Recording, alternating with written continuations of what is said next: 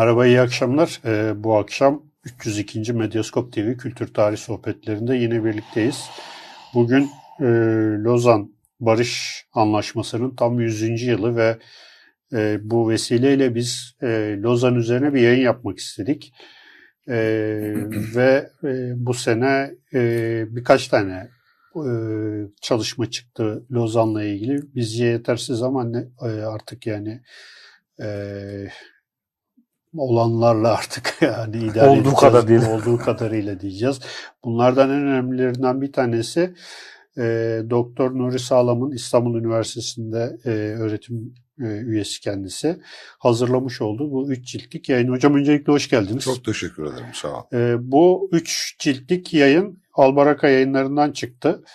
E, Türk ve dünya basınında Lozan e, üzerine e, olan makaleleri bir derli toplu olarak e, yayına hazırlamış hocam. Yaklaşık 3 yıldır da e, evet. devam eden bir çalışma. Biz bu 3 ciltlik çalışma üzerine e, en azından bir genel fikir vermesi açısından e, bir yayın yapmak istedik. Bu yayının size ulaşmasında bize destek olan babil.com'a başlamadan önce bir e, teşekkür etmek istiyoruz ve ben ilk soruyu sorması için sözü Ozan'a veriyorum.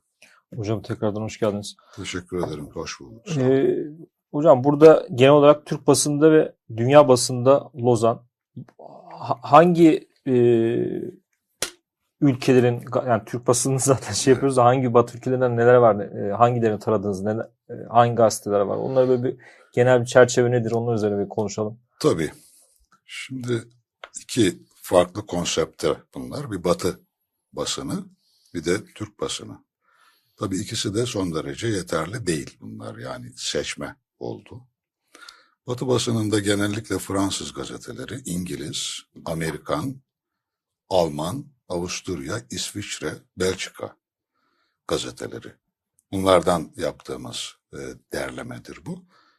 Şöyle söyleyelim, Batı basınında Lozan makaleleri benim özellikle Gallika'dan ya da e, British National Bibliotek'ten, Alman Avusturya e, arşivlerinden, dijital arşivlerinden ulaşabildiklerimi ancak alabildim buraya. Çünkü kontrol etmem gerekiyor. Bizim basın tercüme yapmış oradan ama hı hı. onların orijinaline çünkü sansür de var. Birçok yeri de sansürlemişler yani tercümeleri bile. Orijinallerine ulaşarak ben o sansürlenen yerleri de buralara aldım. Yani şeye makalelere koydum. Birçok açıdan faydası olur düşüncesiyle. Bütün gazetelere elbette ulaşmak mümkün değil dijital arşivlerine. Özellikle Yunan gazetelerine, Rus gazetelerine ulaşmak çok zor. Hatta mesela Times'a bile ulaşmak arşivlerden mümkün değil. Çünkü adamlar kendi arşivlerini oluşturmuşlar. Times gazetesi. Oraya parayla üye olduk. Öyle ancak ondan ta- takip edebildik. Yani bir sürü teknik zorlukla da karşı karşıya kaldık burada. Şimdi yaptığımız şey e, bu Batı basınından yaptığımız tercümelerde bizim gazetelerin yaptığı tercümeler esas alındı. Yaptığımız işte bu. Çünkü şunun, şunun zorluğu vardı. Bütün Batı gazetelerini tarama zaten imkanımız yok idi. Tek başınıza yapacağınız bir şeydi. Bu bir ekiple olacak bir şeydi. Fakat isim vermeye gerek yok. Yer, çeşitli yerlere müracaat ettik üç sene evvel. İtibar görmedi bu pek. İyi bir ekip oluşturulsa da işte yüzüncü yıla muazzam bir veri evet. hazırlasak. Çünkü bugün de içinde yaşadığımız birçok sorunun kaynağında bu anlaşmanın olduğu herkes tarafından bilinen bir şey ama yapılan çalışmalarda da yerli ve batı basınına hiçbir referans yok. Yani birkaç makale dışında o da çok cüzi bir miktarda. Dolayısıyla benim bu batı basınından Türk basınına yapılan tercümeleri bugünkü okuyucuya kazandırma girişimindeki temel sebep şuydu. Bir, orada o zaman bizim basınımız hangi makaleleri önemli görmüş? Yani her makaleyi tercüme etmiyorlar yani. Evet. O bir referans noktasıydı benim için. Çünkü bütün basın da mesela bir diyelim ki Le Temps, Tan, Tan diyorlar Fransızcası. Gazetesindeki bir makale bazen bizim yerli 7-8 gazete tarafından aynı anda tercüme ediliyor. Farklı farklı tercümeler bunlar birbiriyle uyuşmayan yanları da. Onların hepsini de kontrol ettik yani aynı, aynı zamanda. Çok büyük bir emek harcadık buna. Dolayısıyla çok gazete var. Aslında burada 12-13 tane gazete, Batı gazetesinden, farklı gazeteden tercüme söz konusu ama yani yüze yakın gazete var, dergi var Batı'da yapılan çeviriler. De onlara ulaşma imkanımız olmadı. Fakat bunlar aslında e, meselenin ne olduğunu da gösteriyor. Bu, şu çeviriler bile yeterli bunun için. Dörtte biri belki. Yani bizim basınımızdaki çevirilerin o koca kitap dörtte biridir. Evet. Yani. Hocam şimdi bu e, çalışma herhalde bir boşluğu doldurma iddiasında. Bir Evet. defa o boşluktan bir bahsedelim isterseniz. Yani Tabii. neden böyle bir e, basın taraması yapma ihtiyacını du- duydunuz? Bir de tabii ba- ba- e, basın üzerinden makaleler, Batı basını ve Türk basınındaki tartışmalar vesaire üzerinden hani resmi söylemin veya işte anlatılan işte yapılan tartışmaların dışında ne gibi şeyler gördünüz? Yani yani Anladım. size nasıl bir şey anlattı o dönem yapılan tartışmalar? Biraz bunlara girelim isterseniz. Tabii. Memnuniyetle. Şimdi Lozan konusunda yapılan çalışmalardan en çok rağbet görenlerden bir tanesi Ali Naci Karaca'nın Lozan kitabıdır biliyorsunuz. Ali Naci Karacan da Akşam Gazetesi'nin sahibi ve başyazarı olarak Lozan'ın ikinci görüşmelerinde bulundu orada. Ve o süre içerisinde Akşam Gazetesi'ne bütün gazetecilerin ortak olarak adlandırdıkları Lozan mektupları başlığı altında yazılar yazdı. 1943 yılında bu yazılarını revize ederek, değiştirerek, dönüştürerek belki Milli Şef döneminin siyasi atmosferine uydurarak örnek vermek de mümkün ondan değiştirerek bir Lozan kitabı yazdı. Aslında o kitapta yazdıkları kendi gazetesine vakti zamanında gönderdiği mektuplardan farklı. Hı hı. Mektupta söylediklerini değiştirip dönüştürüyor o dönemin siyasi şeyine göre değiştirip dönüştürüyor. Ve bizim referans kitaplarımız maalesef o oluyor. Halbuki basına gidilse orada ne yazdı? Mesela ilginç bir örnek vereyim size. Bunlar yoktur piyasada. Bir de şunu söyleyeyim ki bu çok önemli benim açımdan. Bizim basın heyeti delegasyonumuzdan baştan sona kadar hiçbir bilgi alamıyor. Çok ilginç bir durum bu. Yani bütün batı delegasyonları o tali komisyonlarda bile komisyonda bulunan görevli bir basın müşavirini e, vas- vasıtasıyla, müşavir vasıtasıyla kendi gazetecilerini çağırıyorlar. Daha komisyonlarda müzakereler devam ederken bile çıkıyor onlara kendi gazetecilerine demeç veriyor. Böyle yazacaksınız, şöyle yazacaksınız filan diye. Ve başka hiçbir gazeteci de kabul etmiyorlar oraya. Çünkü bu bir milli mesele kendileri açısından. Fakat bizim bütün gazetecilerimiz ki birinci ve ikinci Lozan konferansında toplam 13 gazetecimiz bulundu orada. Ve 10 tane de gazetemiz bulundu. Hepsi istisnasız. Bizim delegasyondan şikayet ediyorlar. Ağızlarından laf almamız mümkün değil diyorlar. Bu bizim propaganda yapma geleneğimizin olmadığıyla açıklanıyor. Halbuki dünyada masa başında savaşlar genellikle propagandayla, kamuoyu yaratmakla ancak işte birazcık kâra dönüştürülebiliyor. Hı. Aksi halde mümkün değil. Hatta Fransız gazetecileri bile geliyor bizim gazetecilere söylüyorlar ya biz sizin e, görüşlerinizi savunmak istiyoruz. Çünkü Fransa ile İngiltere arasında çok ciddi bir şey var. Çatışma. E, çatışma var. Müzakere boyunca var. Ama sizde propaganda yapmaya dönük hiçbir e, cehd yok, bir şey yok, bu nasıl iş falan diye şikayette bulunuyorlar. Bizimkiler de sürekli bunu gazetelerinde dillendiriyorlar. Şimdi mesela laf almak için diyor Ali Naci Karacan'dan bahsediyorduk. Zaten İsmet İnönü'ye gidiyorum diyor, İsmet Paşa'ya diyor. Bir şey soracağım. Fakat İsmet Paşa evvela diyor gidişatı nasıl görüyorsunuz diye sizin kendisine sormak durumunda olduğunuz soruyu size yönelterek önünüzü kesiyor diyor mesela. Sonra ikinci murahhasa gidiyorum Rıza Nur'a diyor. Ondan laf almak zaten mümkün değil diyor. Bir punduna getirip bu tam birinci Lozan görüşmelerinin kesildiği, kesileceği sıralarda atmosfer çok gergin. Ne olacak, ne bitecek bir laf almak istiyor ağzından. O sırada diyor Rıza Nur görüşmelerden arta kalan zamanlarda otelin lobisine iniyordu. Bir çivili renkli bir plan var önünde. Ankara'ya bir otel yapmayı planlıyormuş. Rıza Nur. Rıza Nur. Ha. Müteahhit Yani. işleri.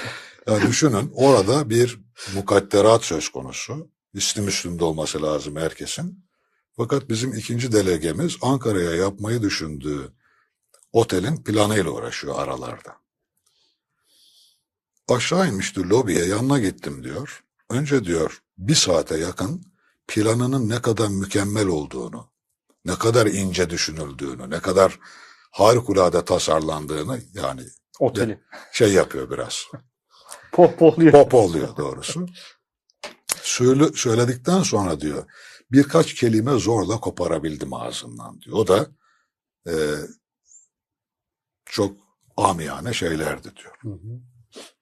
Yani gidişata dair sadra şifa bir bilgi de alamadım diyor. O kadar uğraştıktan sonra ona ayıflanıyor biraz. Yani bir anlamda boşu boşuna planını övdüm adamın der gibi böyle şeyler söylüyor. Dolayısıyla bizim delegasyon maalesef bizim gazetecilerimize her nedense bu anlaşılmaz bir durum hiç bilgi vermemişler. Bir tanesi dese belki aralarında bir mesela Hüseyin Cahit dese aralarında husumet vardı da böyle diyor Evet. ama hepsi aynı şekilde söylüyor. Bu anlaşılmaz bir durum. Şimdi o yüzden bizim bu mektupların o dönemki Lozan mektuplarının gazetelerde var olan bu mektupların meselenin gerçek boyutlarını görmek bakımından çok büyük bir etkisi ve katkısı olacaktır. Fakat gördüğüm kadarıyla yapılan çalışmalarda maalesef bunlara hiç itibar edilmemiş, referans verilmemiş yani. Evet. Eksiklik çok. Çok karanlık nokta var. Bu boşluk meselesinde hani e, yani Lozan'la ilgili e, birçok kitap yazıldı ama mesela basın taraması düzeyinde Yok öyle bir hiçbir çalışma. yani bu bir ilk. Bu bir ilk oldu. Evet. Yani basın gözüyle nasıldı? Yabancı Tabii. basın ve Türk basını gözüyle nasıldı?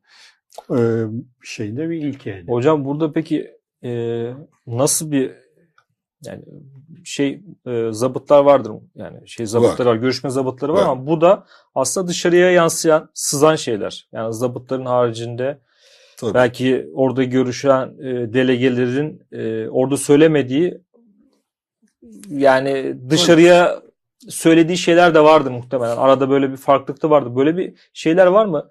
E, Nasıl diyeyim? Gerilim hatları zabıtlarla veyahut da görüşmelerle paralel olan veyahut da olmayan farklı böyle yansıyan şeyler de var mı? Şöyle diyelim, şimdi oralarda elbette basına verilen ve Fransızca olarak yayımlanan zabıtnameler, bizde aslında 1923-24 yılında İktam gazetesi tarafından bu Ahmet Cevdet'in İktam Hı hı. matbaası tarafından basıldı yine eski harflerle.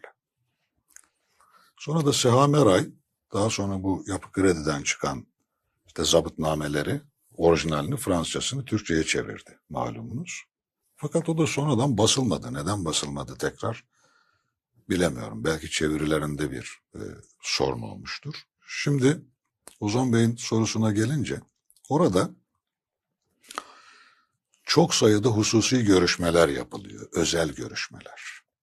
Yani İsmet Paşa ile Lord Curzon arasında, General Pell arasında, Barer arasında, Titoni vesaire işte batılı mürahhas heyetleri arasında gizli görüşmeler yapılıyor. Bu görüşmelerde neler konuşulduğuna dair hiçbir şey yansımıyor basına. Ancak batı basınında bazen şeyler var.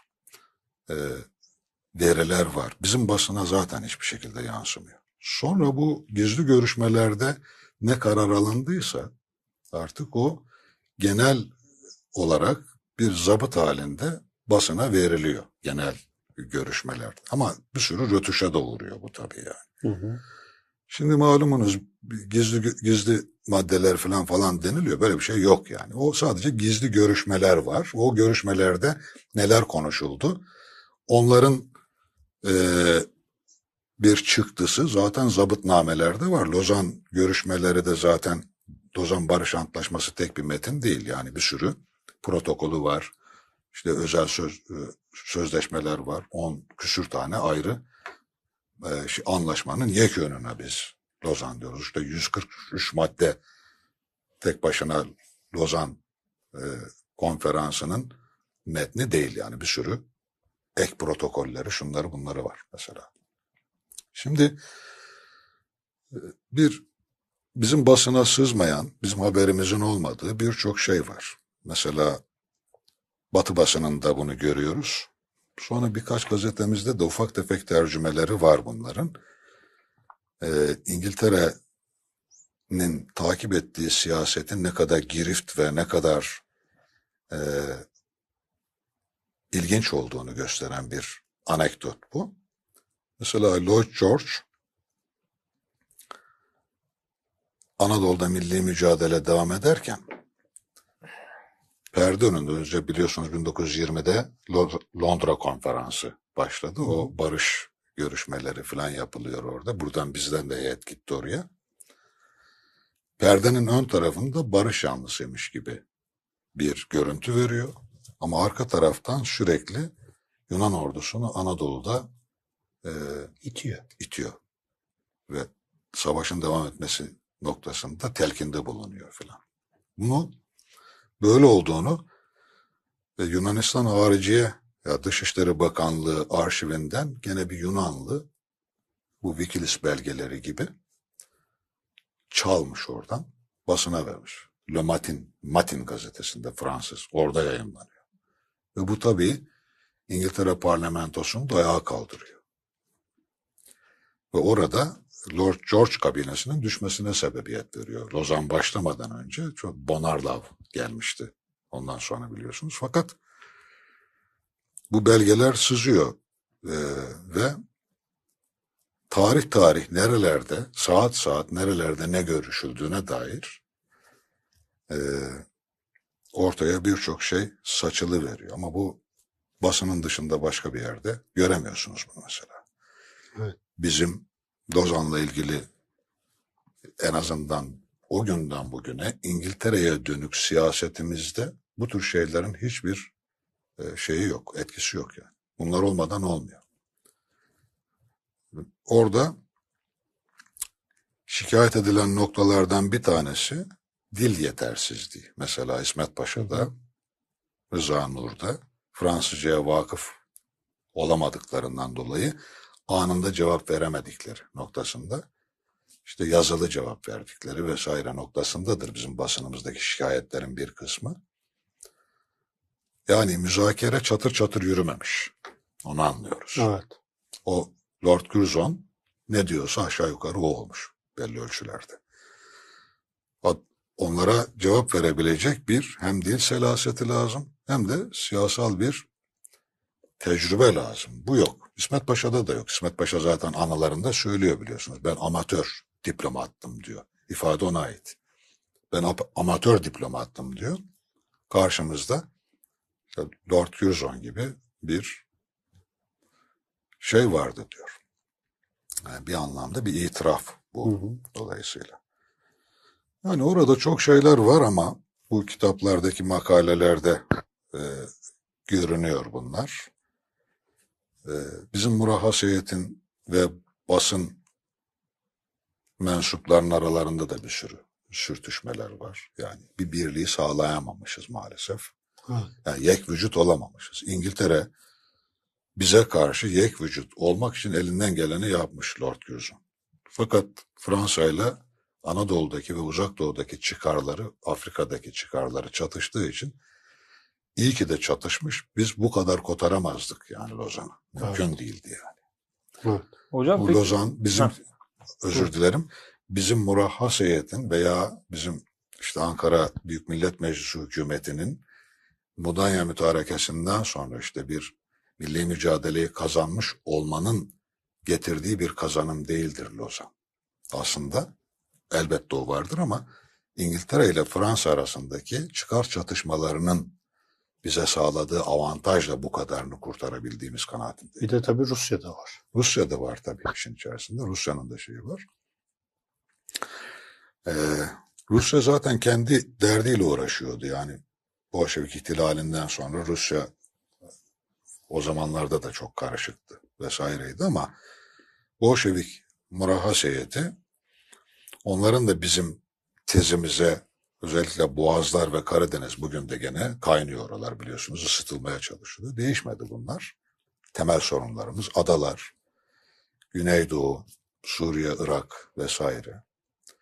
Bu boğazlar hala gündemde. Montreux kaldırılsın mı kaldırılmasın mı, açılsın mı açılmasın mı tartışmaları bugün de devam Evet. ediyor.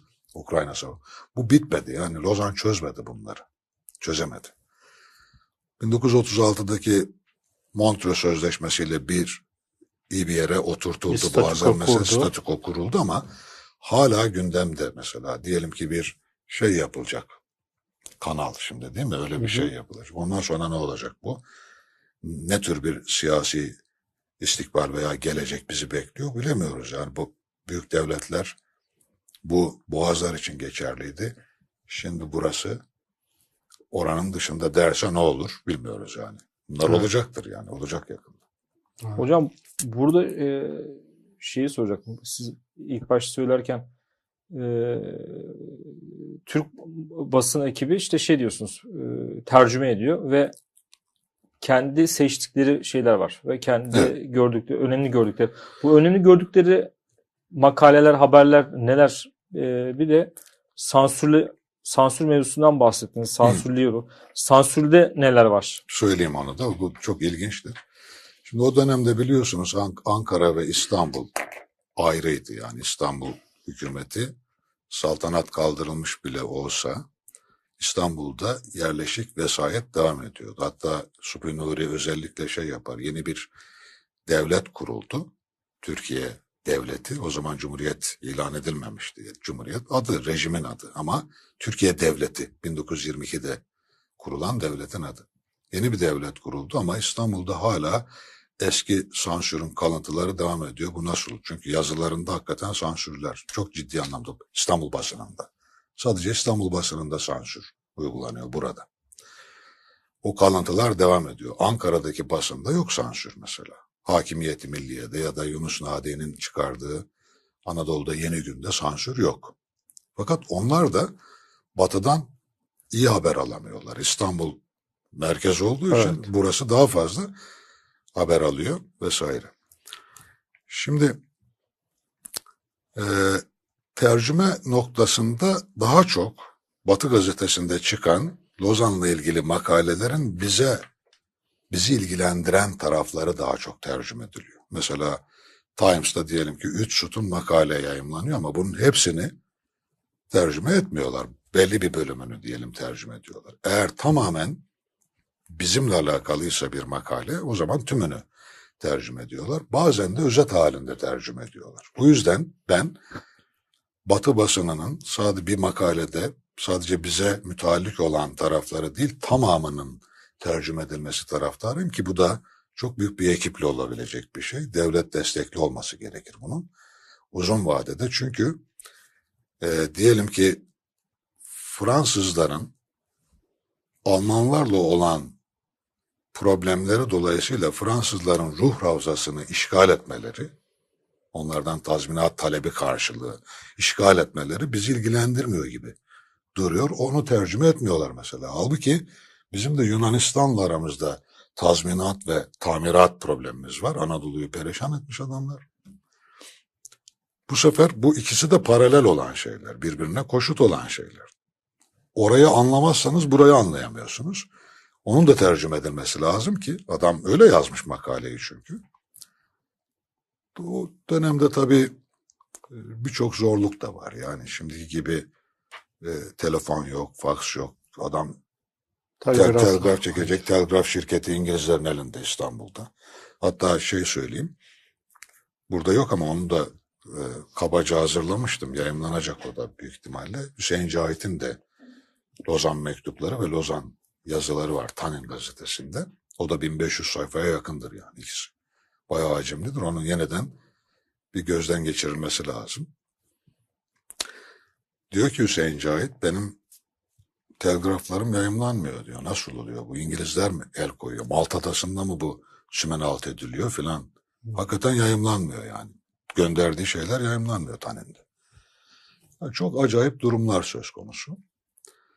Ee, dolayısıyla basını, resmi belgeleri, hatıratları vesaire her şeyi ama masaya yatıran bir perspektif lazım. Bizim Lozan ve sonrasını o tarihi gelişmeleri daha iyi anlayabilmemiz veya daha makul bir şekilde ortaya koyabilmemiz için. Evet. Basına ya tamamen eksik burada basın. Zaten basın sözünü kesiyor. Bağlam o şeyi veriyor muhtemelen anladığım kadarıyla o bağlam veriyor yani Tabii. konuşulan bağlam veriyor. Ee, Dışarıda da kamuoyunda da neler konuşuluyor ediliyor çünkü Tabii. onların da etkisi var. İçeride o şeyde konuşulan, Kesin- masada konuşulan şeyleri dışarısı da etkiliyor. Böyle bir karşılıklı bir diyalektiği var bu işin. Tabii. O bağlam çok önemli yani. Kesinlikle. Ama bizde eksik işte bu. Maalesef eksik bizde. Hocam şimdi Lozan anlaşmasının şöyle bir şey var. Şimdi 100 yıl önce imzalanmış bir anlaşma. Belki de hani tarihteki en uzun barış anlaşması Evet. olabilir yani. Evet. Çünkü o dönem yani şimdi Birinci Dünya Savaşı'ndan çıkıldığı zaman üç tane anlaşma var. Üçü de İk- İkinci Dünya Savaşı'nın sebebi olmuş. İşte Doğru. Brest-Litovsk, Versay şu bu. Tabii. Oradaki meselelerin çözülememesi e, ve hatta işte çok ağır e, bir barış anlaşması e, dayatıldığı için bu ülkelere. Tabii burada Lozan'da e, yenilmiş ama tekrar ayağa kalkıp e, şey yapmış bir yeni bir devlet var. Şimdi burada mesela ben e, şeyin e, Zafer Toprak Hoca'nın rahmetle analım onu Evet. burada. Seks- 20 yıl önce yazdığı işte bir- bir, e, 80. yıl yazısında orada o, o ruh halini çok iyi şey yapıyor. Yani e, bir, bir defa yani e, o işte Birinci Dünya Savaşı'nı bitirip çözülememiş bir sürü sorun var E, ve e, bu çok uzun olmayacak bir süre sonra zaten ikinci bir savaşın, ikinci bir büyük savaşın şeyini e, ateşliyor. Ama e, şöyle veya böyle Lozan'da yeni bir e, yıkılmış bir imparatorluğun e, bir sürü sorununu çözerek veya en azından erteleyerek onları da zamana yayarak daha sonra onlar bir şekliyle işte Musul sorunu mesela Tabii. hemen işte 2-3 sene sonra belki çözülüyor vesaire ama yani şöyle bir gerçeklik de var. Burada mesela Osmanlı'nın borçları meselesi çok kritik. Musul sorunu çok kritik. Boğazlar sorunu çok kritik. Egemenlik sorunu e, vesaire.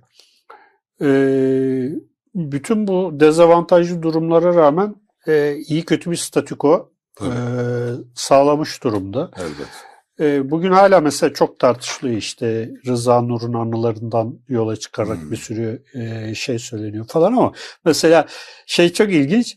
Yani Rıza Nur saltanatın kaldırılması kanununu da yazan adam. E, ve Ben kaldırdım diyor. Evet ben kaldırdım Saltanatı diyor. ben kaldırdım diyor ya resmen. Bir, bir, e, bir Lozan'ın altında üç tane imza var. Bir, birisi onun, birisi Hasan Sakan'ın, birisi e, İsmet. Paşa'nın, evet. Yani mesela hani e, tuhaf da bir durum var. Yani e, bu anılar gerçek mi, ne kadar gerçek onları da çok bilemiyoruz yani. E, çok böyle e, garip de bir şey var. Tabii. Ben bugünkü mesela hani ha- hala bunun tartışılıyor olmasında acaba çözülememiş sorunlar gerçekten çözülememiş mi yoksa hani e, o dönemde bunlar tartışılıyordu da biz bugüne bunların siz belki basından bunları takip ediyorsunuzdur basındaki yazılardan. Evet. Biz bugün bugünkü tartışmalar acaba oradaki o dönemdeki tartışmaların bir o sürecin bir devamı olarak mı bugün karşımızda var? Tabii aslında 100 yıldır aynı şekilde devam ediyor. Yani Lozan'da çözülmüş gibi duran ama aslında yani kağıt üstünde çözülen fakat fiiliyatta devam eden sorunlarımız var. Hı hı. Şimdi güney sınırlarımız işte Suriye, Irak oraların halini görüyoruz. Yani Hı hı. ben 60 senedir aynı durum devam ediyor burada en azından benim yaşım itibariyle baktığım zaman. Yunanistan'la sorunlarımız Ege'de aynı şekilde devam ediyor. Yani bugün ha- habire geriliyoruz değil mi? Yani bu, bu- Adalar 12 Ada, adalar. 12 şunlar ada. Meis Adası, şu bu. Hatta Mavi Vatan meselesi değil mi? Meis Adası'nın e, alanı var mı yok mu tartışmaları. Hala bugün bunlar devam ediyor. Falan.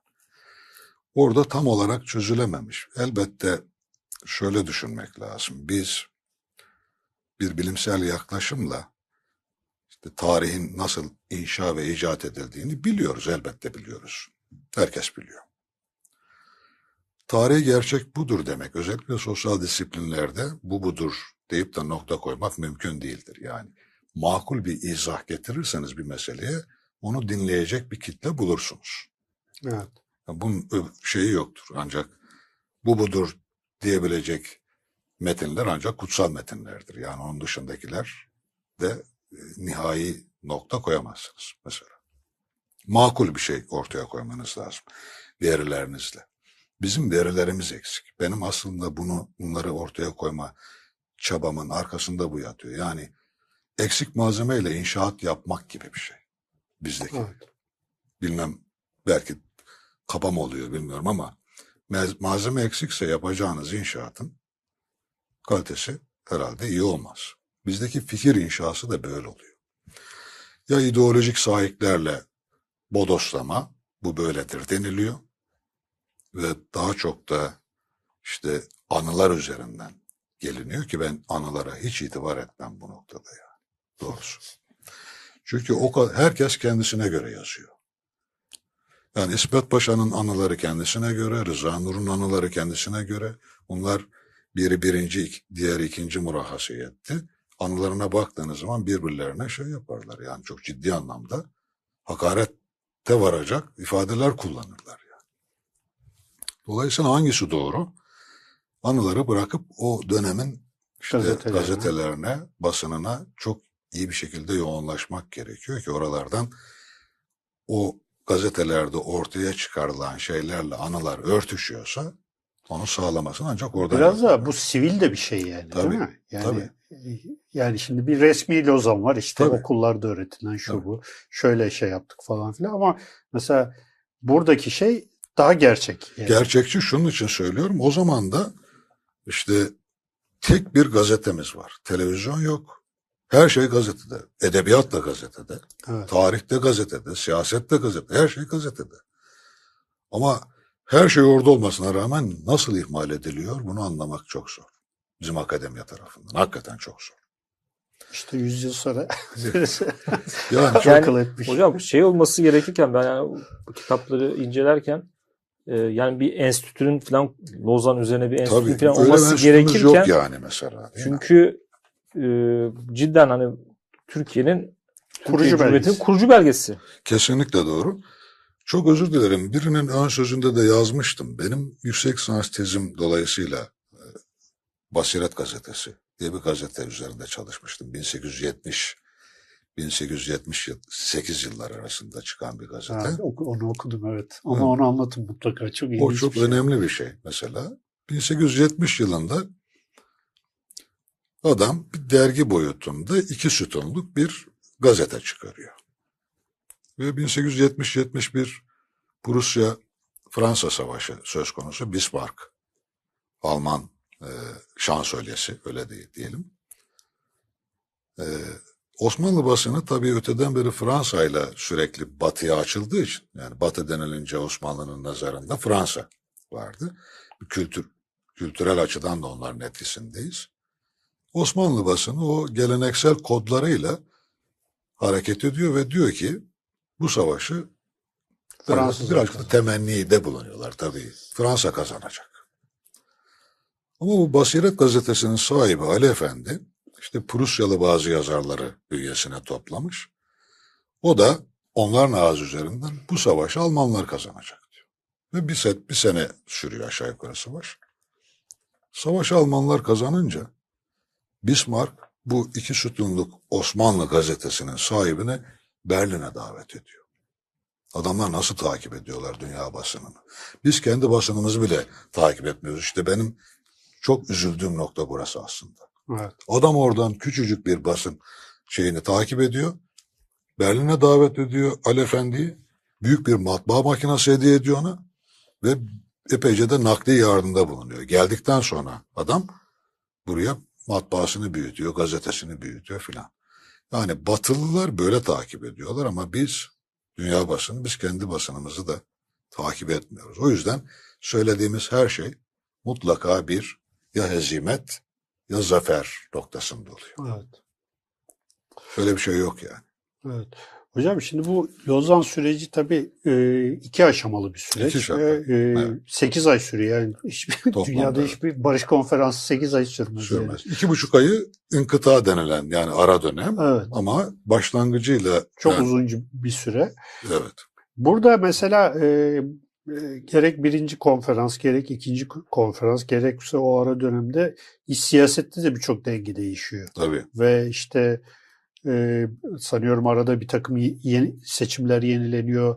İşte bir takım insanlar tasfiye ediliyor vesaire. Burada bu makalelerde on, onlarla karşılaşıyor muyuz? Yani o iç siyasetin izlerini de görebiliyor muyuz? Bu makalelerde şöyle var. Ee, o intihap deniyor o dönemin gazetelerinde. Seçimlerle alakalı yazılar kısmen var. Fakat e, seçimler bizde Mayıs ayında karara bağlanıyor, yapılıyor. Dolayısıyla ikinci Lozan görüşmelerinin ortalarına falan denk geliyor. Oradaki problem daha çok Ankara basını ile İstanbul basını arasında İttihat Terakki'nin yeniden siyasete gelip gelmeyeceği noktasında gündeme getiriliyor. Yani bir iddiatçı temizliği söz konusu. Ha, bir şey söyleyeceğim. O dönemde Beyoğlu'nda çıkarılan ecnebi gazeteleri vardı. Bir sürü var. Her misyonun kendi gazetesi vardı. Mesela Observer gazetesi İngiliz misyonunun çıkardığı bir gazete. Bu gazetede 1919 yılında milli mücadele başlamak başlamış başlamak üzere bir e, icraat programı diye başlığı altında bir İngilizce makale yayımlanıyor ve bu makale Ahmet Emin Yalman'ın Vakit gazetesi tarafından tercüme ediliyor. Sadece o gazetede var. Başka hiçbir gazetede yok bu. 10 maddelik bir program yapmışlar. Çok ilginçtir. Şimdi yanımda olsaydı dokusaydım. Gör, e, 1919'da ve o makalenin de girişinde şöyle deniyor. Bu icraat programını yaptık ve devletin, Osmanlı Devleti'nin kilit noktalarındaki bazı zevata ifade bu. Zevata da takdim ettik filan diyor. Kimlere verildi bilmiyoruz. 10 madde var. Bu 10 madde Lozan'da tartışılan maddeler. Seçim dahil. Yıl 1919. Sevr'de gündeme geliyor sonra Lozan'da gündeme geliyor. Borçlar meselesi, adli kapitülasyonlar meselesi, Almanya'ya veya Osmanlı'dan ayrılık, ayrılacak olan ülkelerin borçlarının bizim borçlarımızdan düşmesi. Tabii 1919'da yazıyor adamlar bunlar. Ha, adamlar bizim icraat programı kendileri bizim programımızı çizmişler. Sonra Paris Sulh Konferansı'nda bunu revize ettiler, ettiler sürekli konjöktürel olarak. Sevr'i karşımıza çıkardılar ama Fransızlar baştan beri inanmadı, itibar da etmedi Sevr'e. İmzaladılar ama İngiliz şeyin özellikle Lloyd George'un baskısıyla. Mesela. Şunu da söylemek lazım. Demin atladım zannediyorum. İngiltere'nin özellikle Türkiye ve Uzak Doğu siyaseti çok girift doğrusu. Lloyd George'un programı ayrı, Foreign Office'in programı ayrı ve Anadolu'daki İngiliz general ve amirallerinin programları ayrıydı. çatışıyorlardı yani kendi aralarında. Yani verdikleri raporlar var. Calthorpe'un general, işte Harrington'ın vesairenin verdiği raporlar var. Lloyd George siyasetinin doğru sonuçlar, faydalı sonuçlar vermeyeceğine dair. Evet. Yani şeye e, parlamentoya gönderdikleri şeyler var. Yani raporlar var. Dolayısıyla şimdi eğer sizin Anadolu'daki misyon şefiniz, sizin başbakan da olsanız siyasetinizi doğru bulmuyorsa o biraz aksar. Orada normal bir şeydir yani. Yani birazcık yavaş gider, tam istediği gibi gitmeyebilir. Bunun yanında Fransızlarla çatışmaları çok önemliydi. Bir de zaten 1920'de Ankara İtilafnamesini biliyorsunuz. Yani Tabii. o da o dolayısıyla bizim e, çünkü Fransız gazetelerinde şu var. Şunlar yazılıyor. Anadolu'nun tamamı manda olarak Fransa'ya verilse bile diyorlar. Bu bizim için asla karlı bir sonuç getirmez. Şu andaki statüko bizim Türkiye üzerindeki çıkarlarımızı korumamız lazım. Yüzde altmış civarında borcumuz da onlara zaten yani yüzde altmış dört civarında. Kapitülasyonlar Fransızlara vesaire. Zaten inkıta uğramasının temel sebeplerinden bir tanesi de eğer biz yüzde 64 borcumuz İngilizlere olsaydı asla inkıta uğramazdı. Sonuna Evet. kadar giderler. giderlerdi bu Şimdi kesin. onu, onu söyleyeceğim. Evet. O Musul'u hallediyor. Lord Curzon çekiliyor kenara. Bizi Fransızlarla baş başa bırakıyor. Evet. İkinci dönem bizim Fransızlarla olan şeyimiz. Mesela e, sen soracağını unutma. Emrah Sefa Gürkan'ın bu son kitabında şey diyor. E, Lozan'da misak-ı milli bir kırmızı çizgi olarak ele alınmamıştı diyor. Zaten alınmadı. Batum mesela zaten terk edilmişti diyor. Bu Musul Kerkük meselesinde de hani çok da şey yapmadılar, ısrar etmediler diyor. Çok özür dilerim. İki tane kırmızı çizgi koymuşlardı. Ankara hükümeti Lozan'a giden murahhas heyetine 14 maddelik bir şey verdiler. Birinci maddesi yanılmıyorsam doğu sınırı başlığını hı. taşıyor. Ve orada bir Ermeni yurdu asla çünkü konuşuluyor Lozan'da bayağı problem yaratıyor bu. Ermeni yurdu kurulmasına izin verilmeyecek diyor. Bunda direkt diretirlerse bize hiç sormanıza gerek yok. Müzakereleri kesin ve dönün. Birincisi bu. İkincisi de galiba 8. madde olacak. O da kapitülasyonlar meselesi. Evet.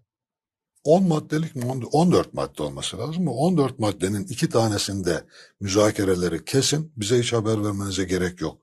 Verilen ta- talimat bu Ankara hükümeti tarafından heyete. Ama diğerleri de işte bize sorabilirsiniz. Adalar meselesiydi, işte Musul meselesiydi. Patrikhane meselesi. Patrikhane meselesi vesaire bir sürü diğer meseleler. Bu ikisini kırmızı çizgi olarak koymuşlardı ama ikisinden de kırmızı çizgiyi adamlar sildiler ya. Biz şey yapamadık. Ermeni yurdu kurulmadı elbette bu ama bastırdılar. Bizimkiler de geri dönmedi. Hatta Rıza Nur'un bir şeyi vardır. E, Deli dolu bir adam ama yani netice itibariyle şeyleri de var. Amerikalılar özellikle çok bastırıyor. İngilizler Hmm. birazcık arkaya çekiliyorlar. Ermeni yurdu meselesinde Amerikalılar çok bastırıyor. Zanur diyor ki ya diyor bu kadar hevesliyseniz yurt sizden Ermeni bizden diyor ya. Yurdu siz koca toprak orada yapın diyor. Biz de Ermeni verelim size diyor yani. Şey. Yurt Evet. sizden Ermeni bizden. Fakat mesela Ermeni temsilcileri de geliyor. Lozan'da görüşmeler, tali komisyonlara Rıza Nur'un terk ettiği bir komisyon vardır. Ermenileri kabul ediyorlar. Çok uğraşıyorlar Ermeni yurdu için. O özellikle Brest, Litos dediniz ya, Hı hı. Kars, Ardahan, Batum'dan çekilmişti Ruslar, bırakmışlardı o bölgeleri. Van'ı da işine alan bir bölgede Ermenilere yurt yapmak istiyorlar. Ama bu mesela Barer, Fransız murahhasının e, bizim ikinci dönemde özellikle müzakerelere katılan Barer'in eşi Ermenidir mesela. Bir başkasının eşi Rum. Dolayısıyla o şeyleri de var. Yani özel e, İlişkileri şey, de var. ilişkiler de var ve bu hususiyetleri dolayısıyla çok ciddi talepleri de var, baskıları da var. Bunlar dolayısıyla. Hatta Barer'in eşinin bile açıklamaları var. Yani orada Mesela onlar aley- işte çok- aleyhimize. Önemli önemli ayrıntılar yani. Bunlar bu bu makalelerde var işte. Yani Batı, batı basınlarında var. ayrıntılar yani. Mesela onlar çok önemli ayrıntılar. Yani çok böyle dipnot gibi duran şeyler ama aslında nasıl Psikolojiyi gösteriyor. Evet, Size nasıl baskı uyguladıkla arkada neler var mesela. Çok ilginçtir şeyin e, bir Fransız binbaşısı emekli mesela Musul'a Curzon'un neden çok asıldığını masının asıl sebebini 1914 yılında bu Turkish Oil Company yani o e, Türk petrol şirketi, petrol, petroleum şirketi adı öyle ama İngiliz şirketi bu. Onun kurucusu olduğunu söylüyor. Lord Curzon'un o şirketin kurucusu olduğunu ve İş ilişkileri var. yani müthiş ilişkileri var. Yani dolayısıyla orada bütün Musul petrollerinin o şirket tarafından çalı- iş çekilmesini istiyor adam yani. Kendi özel şeyleri de var. O yüzden basına hakikaten itibar etmek lazım diye düşünüyorum. Evet. Bunlar çok az. Bütün bu basın aslında devletin bunu yapması lazım. Yani bu çok önemli bir şey. bir Bu hocam, bitmeyecek ki çünkü. Yani bu son, sorunlarımız bitmeyecek bizim.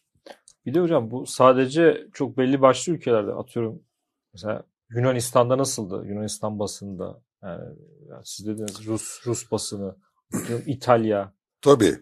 Yani Tabii. Bunlar da çok böyle önemli aktörler yani Birinci Dünya Bir Savaşı'nın de önemli şey de aktörler var, yani. gerilim de var yani. Mesela Rus Rus delegasyonundan birini vurup öldürüyorlar orada. Cinayet çıkıyor falan. Ya Çok mesela hani o boşuna herhalde şey e, adli bir cinayet değildir o yani o. Kesinlikle değil. Yani bir gerilim var orada. E, tabii, tabii. Almanlarla bir gerilim var. İşte İngilizlerin, Ruslarla zaten işte Bolşeviklerle bir gerilim Yekpare bir var. batıdan bahsetmiyoruz yani orada. Herkesin kendi çıkarı var. Fransızın, İngiliz'in. Yani bir masa etrafında oturmuşuz. Karşı, Kesinlikle. savaşılmış ıı, savaşılmış ama yekpare bir şey yok yine karşınızda. Çok doğru. Bu mesela e, Rus delegesi Vorovski'nin suikastla öldürülmesi otelde. Ki Rusya bizim e, tezlerimizi savunuyor. O da kendi çıkarı açısından bizim de yoksa ela gözümüze, kara kaşımıza değil. Yani. Bugün de öyle. Bugün de biraz benziyor meseleler. Vorovski'yi öldürüyorlar suikastla. Fakat İsviçre basını bunu örtbas ediyor bir şekilde. Yani polis raporları falan falan var ama vakti zamanında diyor Rusya'dan kaçmış ama orada gadre uğramış bir emekli subay intikam aldı filan. Böyle kapatıyor. Bir beyaz Rus'a Beyaz Rus'a. şey yapmışlar. Evet yıktılar meseleyi. Yıktılar mesela. Ama aradan 2-3 hafta geçiyor yanılmıyorsam. Tam şeyini bilmiyorum ama Ankara'da da Ali Şükrü Bey'i öldürttürüyorlar. Yani. Bunlar bağlantılı şeyler ama bizim resmi şeylerde bu bağlantıyı kuran kimse yoktur mesela. Evet.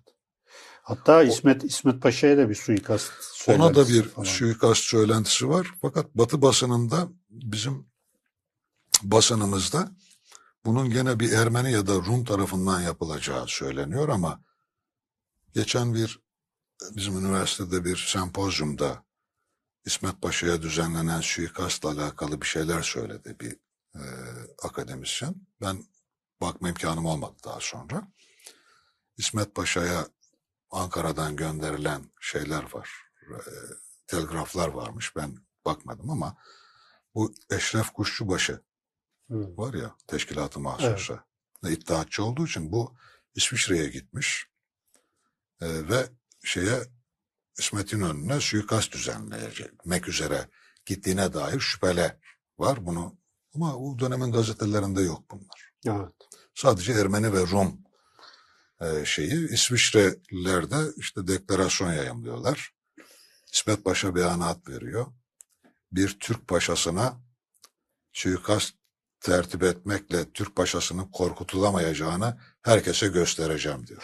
Zaten- Siyasi, siyasi bir şey yani. Zaten Evet. şey yani İsmet İnönü'nün delegasyonun başında gönderilmesi de Çok tamamen bir gövde gösterisi. Çünkü adam Batı cephesi komutanı. Evet. Yunanistan orada yani Yunan e, şeyini sürüp atmış. Tabii. Ve o muzaffer komutanı göndererek aslında bir yani şimdi Meydan hani la- e, biraz uzat, uzatacağım Şimdi- gibi oluyor ama Evet. e, mesela İngilizler açısından Lozan Sevrin biraz revize edelim. Hani sonuçta Evet.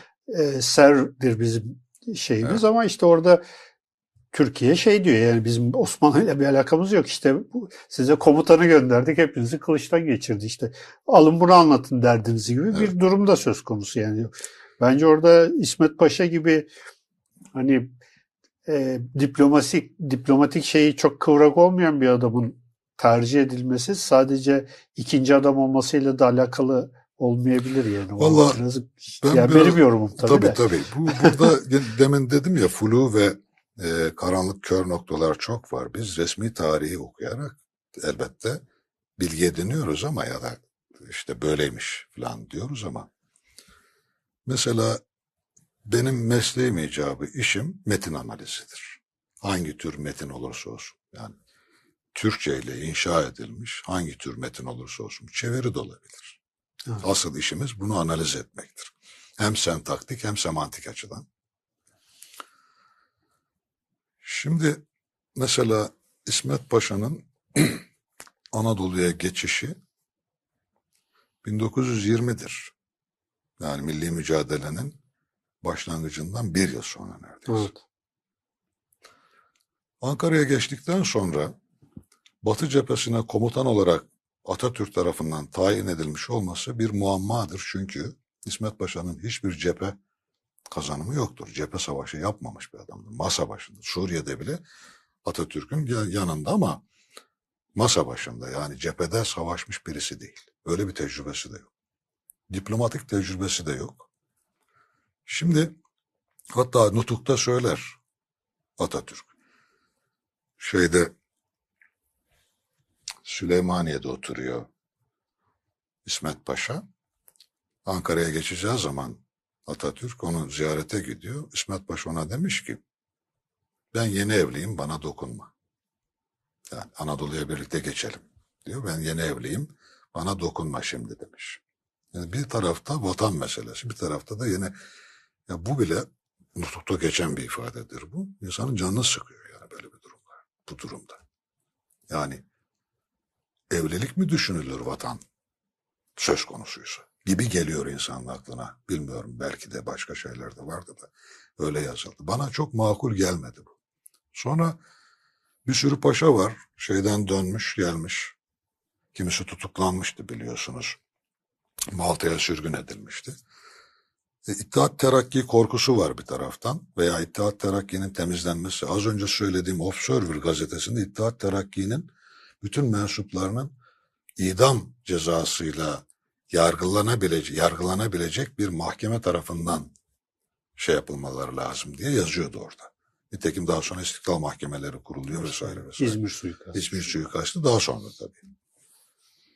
Ee, şimdi Ali İhsan Sabis Paşa'nın hatıralarına baktığınız zaman yahut e, Kazım Karabekir'in hatıralarına baktığınız zaman Batı cephesinde İsmet Paşa son derece başarısız. Yani onun arkasını toplayan Fevzi Paşa'ydı diyorlar baktığınız zaman. İşte cephe, daha önce cephe savaşında bulunmamış yani bir zafer elde etmemiş, kendisini ortaya koymamış bir adam o kadar paşa dururken neden? Üstelik Ali İhsan Sabis Paşa onun emrine gidiyor ya. O İhsan Bey paşa Musul'da İngilizlere kök söktürdü. Mondros mütarekesinden dört ay sonra. Dört ay devam etti orada. İtibar etmedi şeye. Mondros mütarekesine. İngilizlere kök söktürdü orada. Yedinci, altıncı ordu komutanıydı. E bu adam da Batı cephesine gidiyor ama İsmet, İsmet Paşa da değil. O zaman Albay. albay. Paşalık ünvanı veriliyor ama onun emrinin altında. Ve dolayısıyla birinci İnönü, ikinci İnönü savaşları mevzi olarak bir şey kazanılmış olsa bile Polatlı'ya kadar geldi adamlar netice itibariyle baktığınızda. Evet Eskişehir Kütahya meselesi var. Tabii.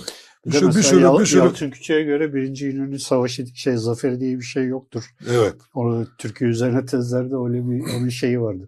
Evet. Biraz netameli bir konu. Yani ikinci İnönü için onu söylemiyor ama birinci İnönü'de yani e, bir tesadüf e, olduğunu şey yapıyor. Şeyin bu Karl Popper'ın e, en önemli kitabı. Tarihselcilik mi? Efendim? Tarihselcilik mi? Karl Popper. Kar, Tarihselcilik- Tar, tarihsel- e, tarihselcilik üzerine kitabı mı diyorsunuz yoksa şey mi? kitabın adını şimdi Dünya eee, hatırlayamadım kitabın adını şimdi ama belki biraz sonra hatırlarım. Orada bir sözü var. Sözü hatırlayayım. Söz önemli çünkü. Eee, biz diyor bazı şahsiyetleri böylesine tutku vaziyetinde yüceltmekten vazgeçmezsek eğer uygarlığımızın istikbali hiç parlak görünmüyor diyor. Çok ilginç bir şey.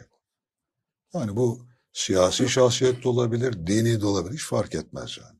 Gereğinden fazla tebcil etmek, onu bir mit haline getirmek ki de bütün dünyada olan bir şey bu. Halbuki ortada bir başarı varsa bu bütün milletin başarısıdır. Oradaki figür kim olursa olsun, İsmet Paşa olabilir, Ali İhsan Sabis Paşa olabilir, Atatürk olabilir, önemlidir. Bu hepimizin başarısı olur. Bir zafiyet varsa hepimizin zafiyeti olur. O zaman başarıyı gösterip de zafiyeti sümen altına itmek ve o başarı üzerinden bir tarih perspektifi yaratmak eksik kalıyor işte olmuyor bu. Bunu yapmamız gerekiyor. Yani rasyonaliteden ne pahasına olursa olsun uzak düşmemek lazım. Esas olan bu. Canımızı yaksa da, hoşumuza da gitse hiç fark etmez. Onun peşine düşmek lazım. Aslında bilim bunu emreder.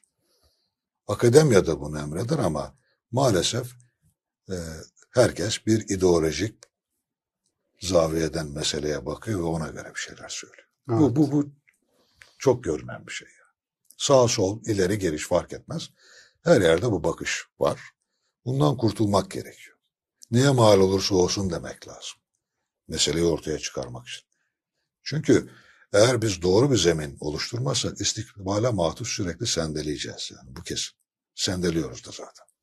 Evet. Hocam şeyle kapatalım. Ee, Son E- cümle olarak. Eflatun işte Efla şey Aristo e, Eflatun'un talebesi. E, Aristo da işte Eflatun'u eleştiriyor filan. E, diyorlar sen hani hocan şey filan. Ya diyor Eflatun'u severim ama hakikati daha çok severim. İşte bu. Yani mesele bu. mevzu o yani İşte aslında. mesele bu. E, o yüzden e, Yani evet, hakikatin peşinde. Kesinlikle bu daha güzel bir söz oldu. Yani hakikatin peşinde olmak Öyle. lazım. Evet. Maalesef. Bu akşamın mesajı da bu olsun o zaman. Hocam çok teşekkür ediyoruz. Ben teşekkür Bugün ederim. Sağ olun. e, Lozan e, kon- e, Barış e, Anlaşması'nın tam 100. yıl dönümünde özel bir yayın yapmış olduk. E, bu yayın e, bizim açımızdan da kıymetli bir yayın oldu. Konuğumuz Doktor Nuri Sağlam'la birlikteydik. Kendisinin tekrardan en azından bir tanesini şöyle göstereyim ekrana. E, üç ciltlik e, bir çalışması Türk ve Dünya basınında Lozan üzerine makaleler Albaraka yayınlarından e, çıktı. Çok iyi bir referans e, kaynak olacağını düşünüyoruz. Aslında e, çok daha taranması gereken geniş bir külliyatın küçük bir parçası. Hocamız artık eli- e, bu fikrini e, kabul ettiremediği için kendi imkanlarıyla Evet. 3 senede bu kadarını yapmış. Umarım bundan sonra daha kapsamlı çalışmaları da vesile olur. E, bu yayının size ulaşmasında bize destek olan babil.com'a bitirmeden bir teşekkür ediyoruz ve 302. yayınımızı burada sona erdiriyoruz. Hepinize iyi akşamlar.